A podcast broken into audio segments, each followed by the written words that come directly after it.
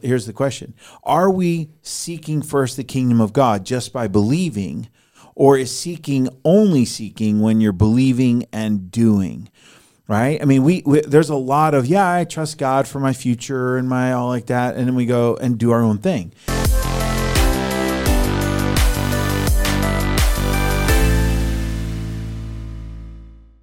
Ladies and gentlemen, welcome to the Salty Pastor Podcast, a podcast dedicated to helping you learn and grow in your faith. It is a journey of faith that you are on, whether you like it or not. It is not something that you can call in and get taken off the list.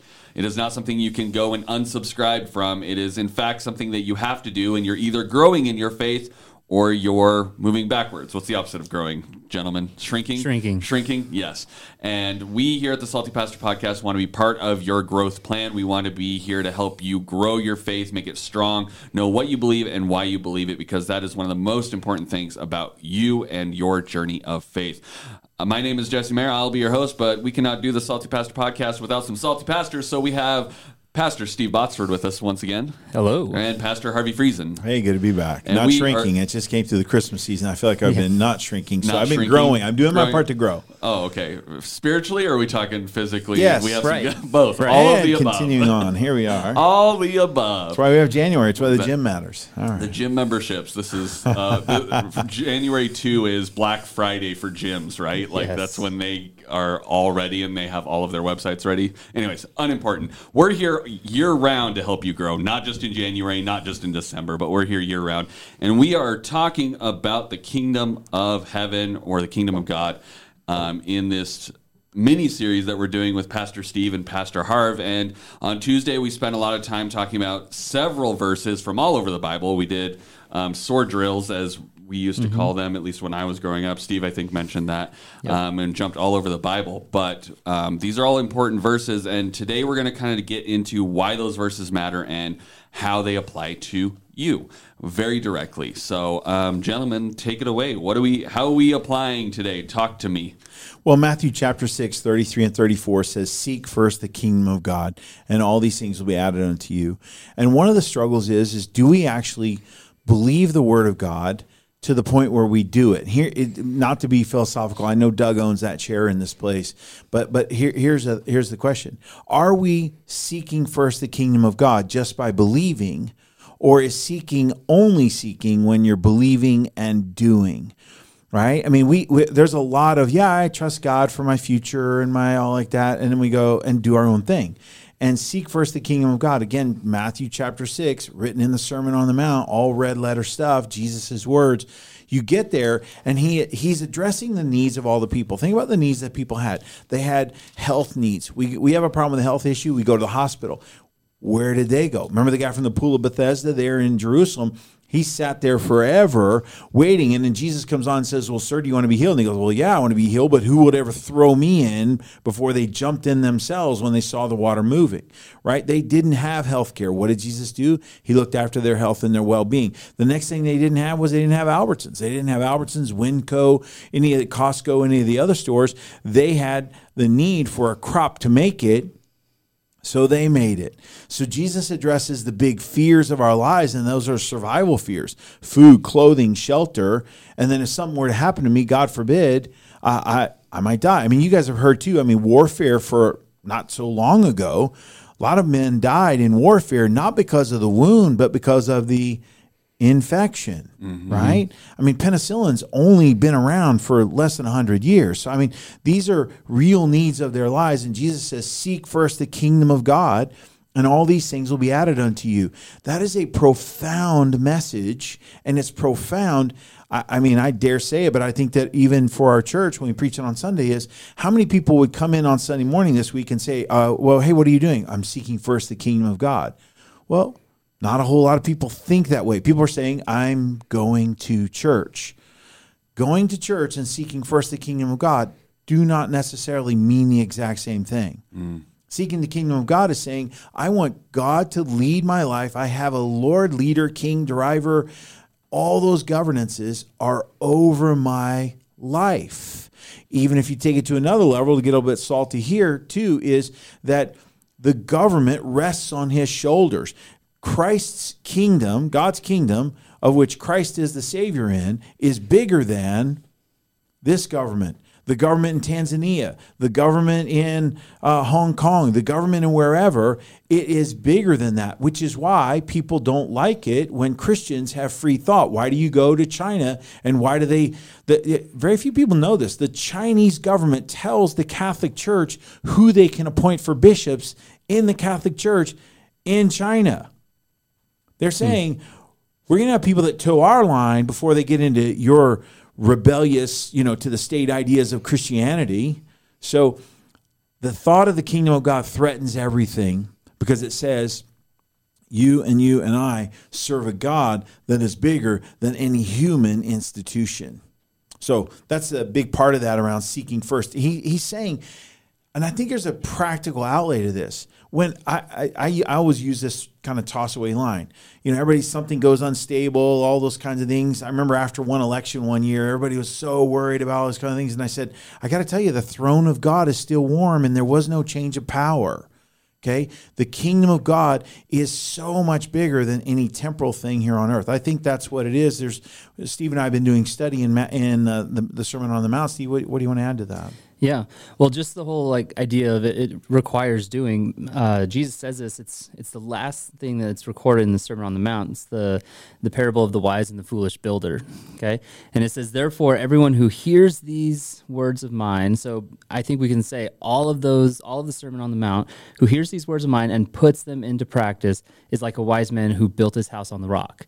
And if we know that parable, the wise man who built his house on the rock is the one who's like the victor, right? He's the one who who he lasted through the storm. Yeah, his house. But but notice, I think your emphasis here, Steve, is is that they put them into practice, practice. not just listen. Right. Didn't go and just hear the words and then went, that was a nice sermon. I'm going to go home and do whatever I want from now on. totally. And, right? yeah. Put still, it into practice. You still have to do the work. Can I dial a, a, a, verse forward from Hebrews chapter 5? Is you get to the end of Hebrews chapter 5, and the last verse in the Hebrews chapter 5 says, Solid food is for the mature who, because of practice, practice mm-hmm. in there, practice there, have trained themselves to discern good and evil. Now, let's think that out for a second. Yeah, the kingdom of God up here at this level and the kingdom of God For is, those of you who are audio only, audio only, his, his, hand, hand, is, up high, right? So right the kingdom of God, which is above everything else, right? Is it's flying at seventy thousand feet. All the commercials at thirty five thousand feet, and you got forty thousand, maybe a couple of forty five thousand feet. But above everything else is the kingdom of God, uh, runs over everything. And then everything short of that is subject to those principles of the kingdom of God, which is mm-hmm. why we bring the kingdom of God into our lives and it gives us stability when the rest of the world doesn't have that, which is why Christians when we face difficulty shouldn't live in worry, shouldn't live in fear, shouldn't live in, oh my goodness, what's going to happen? It's we should literally have this belief, eh, God is good and I'm going to walk with him. I will trust him no matter what comes. Think about all the Christians that have endured difficult times and kept their focus on God. Why? Because they focused on the kingdom of God. I if if I could play it out in a practical measure, there are a lot of people who are fretting the demise of the church. And I would suggest that in the American context, the church is struggling because we've taken on a very American economic three systems of government kind of structure to it all. And they're going, man, is the church going to make it? You know, and the church has failed, and the church is all like that. And I look at all those people, and the, and the answer I would say is, kingdom of God's good. Kingdom of God's not doing poorly. Kingdom of God is thriving in places around the world where the gospel is being preached, where the word of God is being put forward as truth, and people are practicing their faith. Right? So, mm-hmm. talk to me about if if the church is not I mean, I think we conflate this idea of the church being the kingdom of God a lot, right? In mm-hmm. our American thought process, we mm-hmm. we look at the church and we go, "Oh, you know, my church is doing God's work, therefore it is the kingdom of God," right? But what we're talking about is the church is part of the kingdom of God. It is a subsidiary of, you know, God core and yeah. and and it's working to build his kingdom but it is not necessarily the kingdom. It is part of the larger idea. So what is the role of the church? Church has has one great role. Contend for the truth and the message of the gospel of Jesus Christ that he came to save in the world to a world that is dying and going to hell to a world that is is is post Nietzsche right, is post Frankfurt School of Thought, post Columbia, post all those things. It is a world that doesn't have a savior that is desperate. What has the church's role been from the time of church? Acts chapter 1, verse 8. Acts chapter 1, verse 8 says, You shall be my witnesses in Jerusalem, Judea, and Samaria, and to the ends of the earth. Mm-hmm. What, what did Jesus commission the church to do? I mean, even after the Great Commission, we, we, we get chapter 1, verse 8 of Acts. Jesus is in the book of Acts talking, red letter stuff, saying, Go tell them about me. Go tell them about me. Go tell them about me. The role of the church is to go tell people about the kingdom of God, which comes with the salvation of Christ, which then follows on with what? The blessing that comes of let's live now in the body of Christ. What does the church do? It becomes a place where people who are saved are living out their salvation with fear and trembling. Not fear and trembling because the world's shaking up, but because they know that they have been invited into the throne room of the kingdom of God, and the king is the king. The king is the king. See, uh, yeah, Steve, you want to add something to that? Yeah. Um, well, my thought was uh, going back to like last time we talked about Ephesians two eight, and we we had we stopped on the um, we're saved by grace. That's I think where where the Christian church, especially in America, stops. It's like, oh, that's that's as far as I have to go because I'm saved by grace, and we were too afraid to say it's it's works also. Like there's other things that I should be doing. There are things to be done. Yeah, yeah, because we stopped short of verse ten. Well, it's right? a classic man move. What's a classic man move? Put a ring on her and then, and, you know, date her, court her, you know, hmm. flirt with her, be nice to her, be great with her, put a ring on her, and then, like, you know, go off and do hunting all the time, right? I mean, well, well, hold on a second. It wasn't just a courtship period. It was actually you were building a relate. You you wanted to be in a relationship with this woman, be in a relationship with her, and so, and I and I think that our culture. I don't know that our culture is any worse sociologically than any other cultures have been. It's just we're really really good at. it. We have an app for it, right? Mm-hmm. We have an app for every imaginable thing in our lives uh, um, that's out there. So yeah, I, I, the kingdom of God is God's beautiful gift, and it does away with silly things. I, am gonna, I'm gonna, I, I pulled this up on my on my phone here because I, I, everybody. So I don't know if you guys do the Bible app or not, but on the Bible app this morning's verse of the day was was Jeremiah chapter 29, verse 11. Right? It's it's it's the perfect verse that everybody loves, right? Jeremiah chapter 29, verse 11 says, For I know the plans I have for you, declares the Lord. Steve, remind us in Jeremiah, the people are in captivity still, Rel, right? Mm-hmm. Yeah, just headed to. Yeah, right. So going to going to captivity, and God says, Now let me remind you when you're going to have some calamity down here while you're the people of God, the Israelites. So you had, you know, in, in my mind, I know this isn't a thousand percent accurate, but I would equate the church era with the people of God era. Okay, so we, the Israelites and the church, and by the way, I don't think we, we don't replace the Israelites. We don't replace the Jews. We're not replacement theology, right? God has a wonderful heart for them. We read that in Romans 9, 10, 11. But interesting, when things weren't going well for the people of God, he reminds them, I know the plans I have for you, declares the Lord plans for your welfare, not for calamity, to give you a future and a hope. Then you will actions. Here we go, actions, right? Not just believe, okay, I believe God's got my future. No, no, actions. Then you will call upon me and come and pray to me and I will listen to you. You will seek me and find me when you search for me with all your heart. See, everybody likes that first verse, verse 11, which is what even the Bible app gave everybody today. Mm-hmm. But that, but and, and and and so let let's say it's obviously scripture. Let's say that that is a tangible, important piece.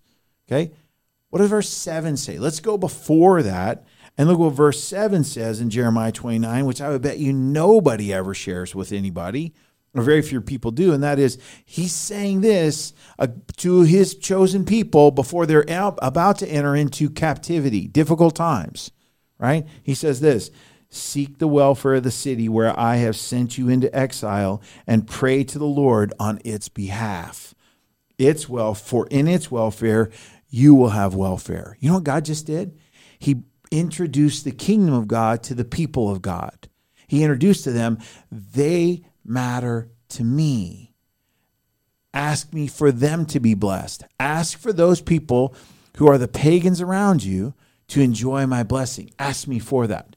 Who's that sound like? What prophet was told to go look after the well being of some other people? And he said, yeah, I don't think I'm going to do that. I think I'm going to get on a Jo- boat. Jonah did that. Yeah, where'd he end up? Yeah. In In a, a- whale, right? Or in a fish? A large Fish. fish, of some Big sort. fish. a mammal, whatever it was, right? He's in the drink. Can you imagine that story for a minute, right? I mean, you gotta love the humor of God, right? Allegory or truth, whatever. It's a great story because here's something that we we we forget, and I think the church is is culpable of this, is that Jonah was going to Nineveh. He was called to seek the welfare of a city, and he said, They're stiff necked people. I don't like them. I don't want to be around them. I mean, talk about racist statements, talk about relationally racist statements, talk about telling the Almighty God, I'm not going to do what you want me to do, right? I believe that's enough. I'm in.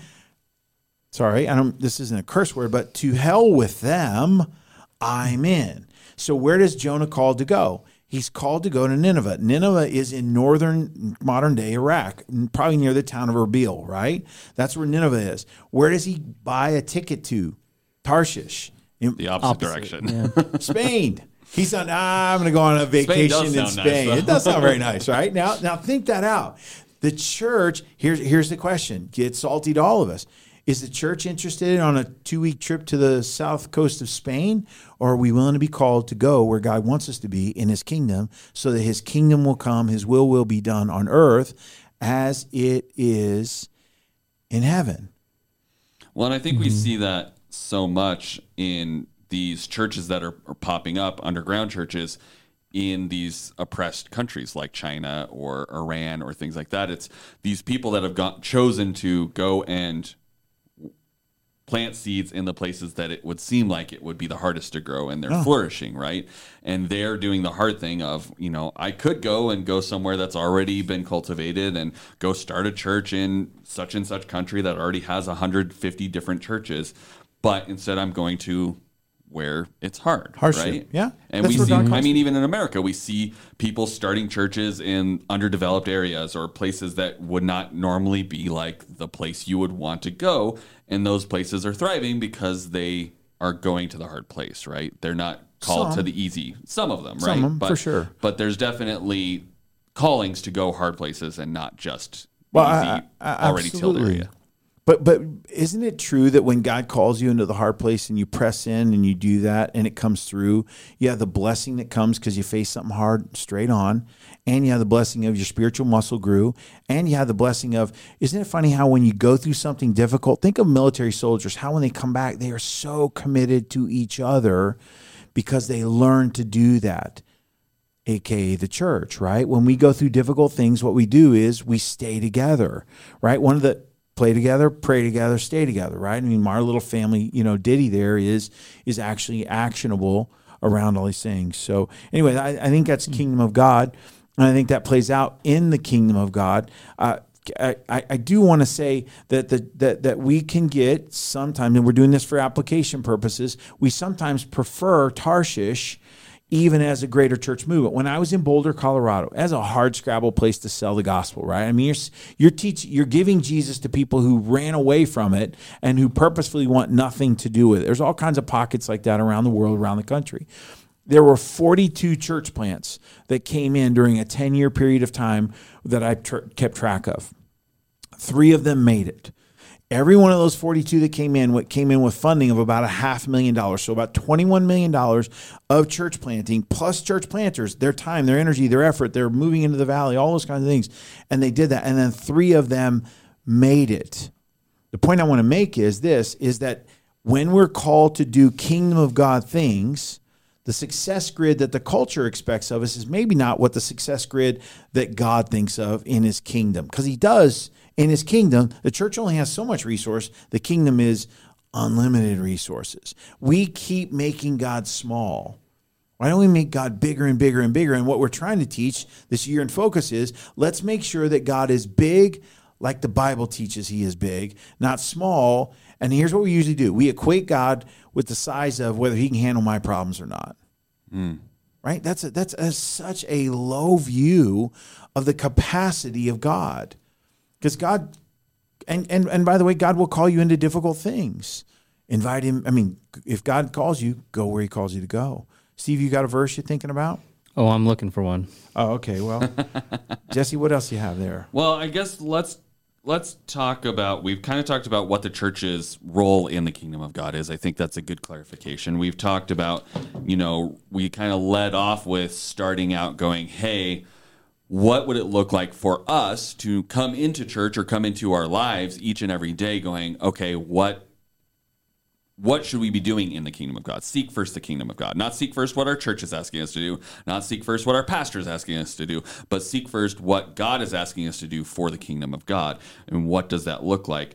And is we want to kind of move that ball forward. And i think that's what this year is going to be about is okay how do we take this idea of seeking first the kingdom of god being part of the kingdom of god and moving forward? I think that's what you guys are going to be preaching about all year right? That's kind of the idea. We'll take different aspects of it. We'll break it down into something that's a little more tangible and manageable. But that's the general idea of moving forward of what would it look like if we as a church sought the face of god in all the things we did not just some things are not just this one thing. When we really want this one project to happen it's what does our life as a whole look like moving forward right? Is that what kind of we're mm-hmm. looking at Yeah, and, and I think um, what we see in that Sermon on the Mount is Jesus says, like, seek first the kingdom of God, and and the things that you're worrying about, the things that you you thought you needed to focus on more, when you seek the kingdom first, those things will be taken care of. Those like so, don't worry about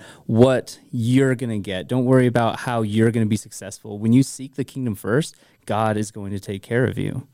And I think that that aligns with the church, right? When we're when Foothills is so worried about like, well, what is Foothills going to do? How is Foothills going to be successful? And, and we're not thinking about how is the kingdom of God going to use Foothills to further the kingdom of God. Uh, we don't we miss out on those blessings. So it's it's that mind switch. We talked on Tuesday about like the difference between the church and the kingdom of God. We have to see that those are separate, and the church is just a tool being used to further the kingdom. Yeah, and, and that helps with understanding the greater church for just a moment. big c church right Big C Church, yeah, because what it does is like people come to Foothills and they'll go, "Wow, you know, does your does your church have a ministry like this?" Because the church that we were looking at over in the other part of town or whatever, they have a church like this, and they go, "Well, no, see now, see, God probably called them to have a distinctively different ministry approach because if we were all doing the exact same thing, it'd be it.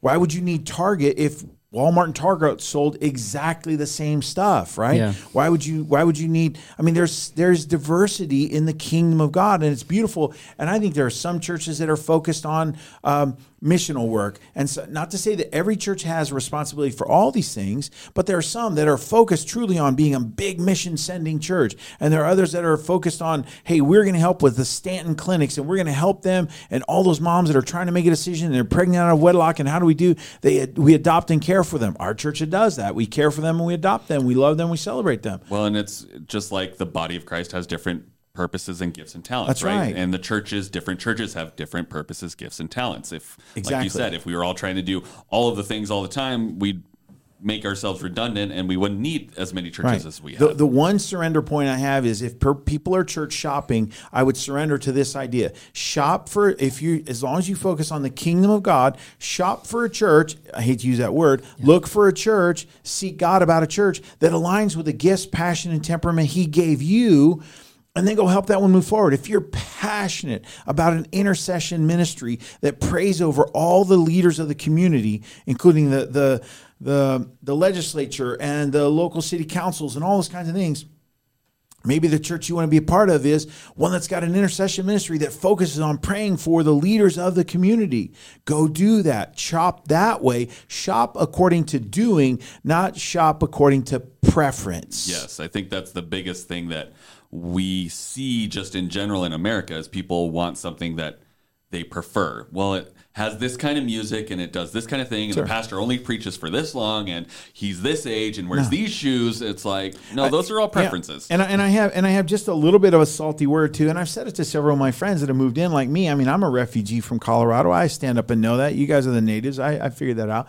But what I would say to all those refugees is burn the ships, burn them, burn the boats, send them off. Use it for firewood, build a cabin up in the mountains, do whatever you need to do, but stop going back to where you came from. Stop trying to replicate Orange County. Stop trying to replicate North Cal, NorCal. Stop trying to replicate Seattle in Boise. You didn't come here to, to replicate. You came here to have a life. And that means that God's God's church is going to have expressions in total different ways, and that's good. By the way, it's not a grind. That's not a gripe. It's more just, hey, you'll always be dissatisfied is if all you think about is how that one coffee shop made the coffee and it was just perfect.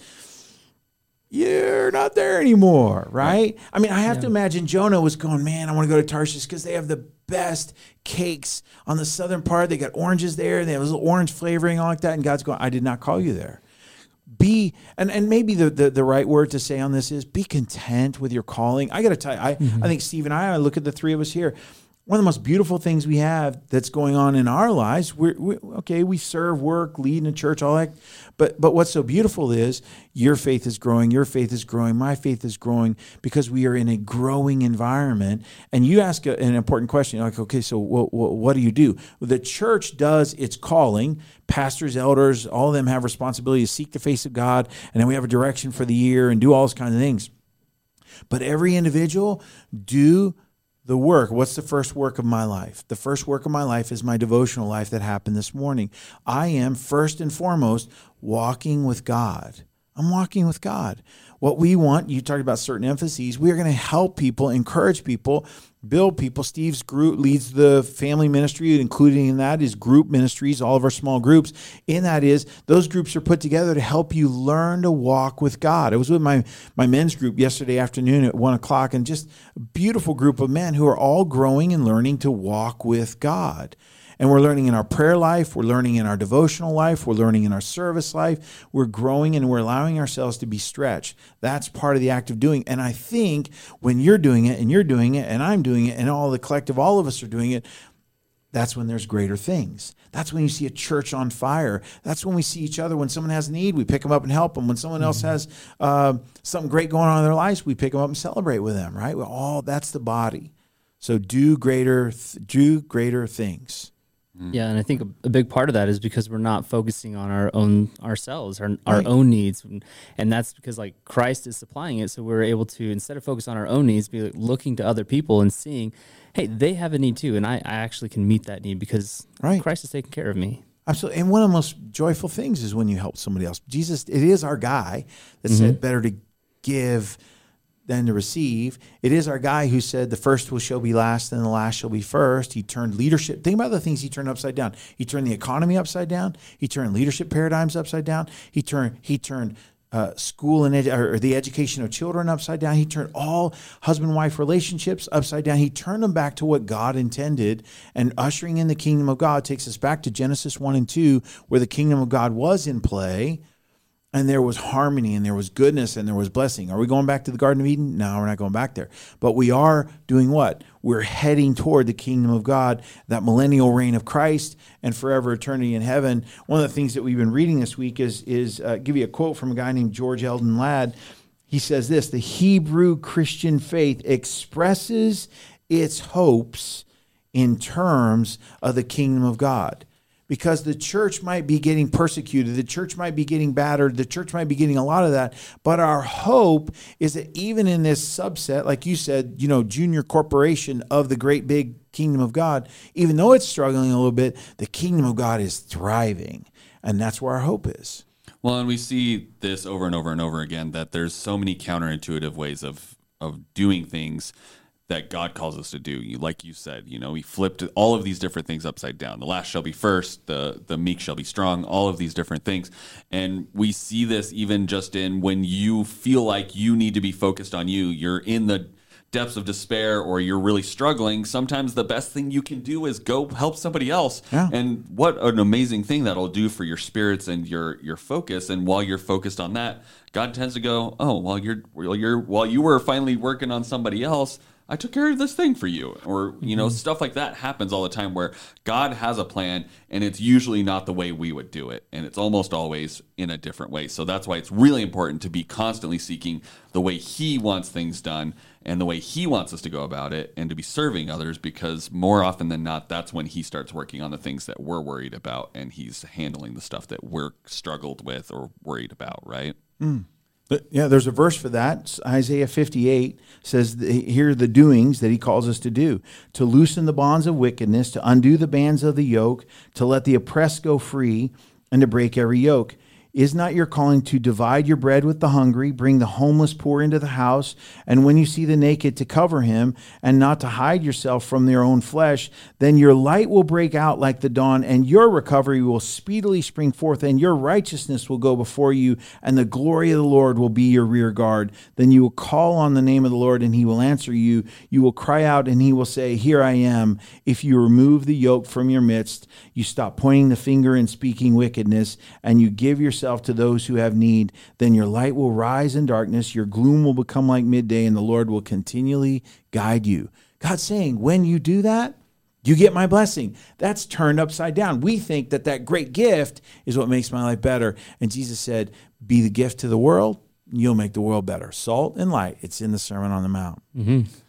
Well, I think we are out of time today, but I know there's so many more things we could talk about, including how being the Big C Church includes supporting all the other churches in the area, right? We Absolutely. we do pray that on Wednesdays as a staff, but as a whole, just going, hey, yeah, you may go to that church down the street, but and we go to this church, but we're praying for you. We hope that you're moving the kingdom forward, not just moving your church forward, but moving the kingdom forward, and you're providing. Um, witness and, and testimony to people in your area in your way and that's great and we're excited about that we don't need to get into a battle of merch or a sticker war sometimes harv likes to use that phrase Yeah, no sticker, wars. There's no sticker wars in the kingdom of God, right? There's only one sticker, kingdom of God, not this church, that church, whatever. Yeah, it's absolutely. kingdom of God. Yeah, we're all on the same team. we're all on the same Praise team. the Lord. We're just doing it different ways. So Yeah. thank you guys so much for joining us. Please tune in on Sunday to hear um, Harv and Steve both preaching again on more of what we've just talked about and how um, that is going to affect your life and how you should be taking actionable steps towards that. So thank you guys so much for joining us, and we'll see you on Sunday here at Foothills Christian Church.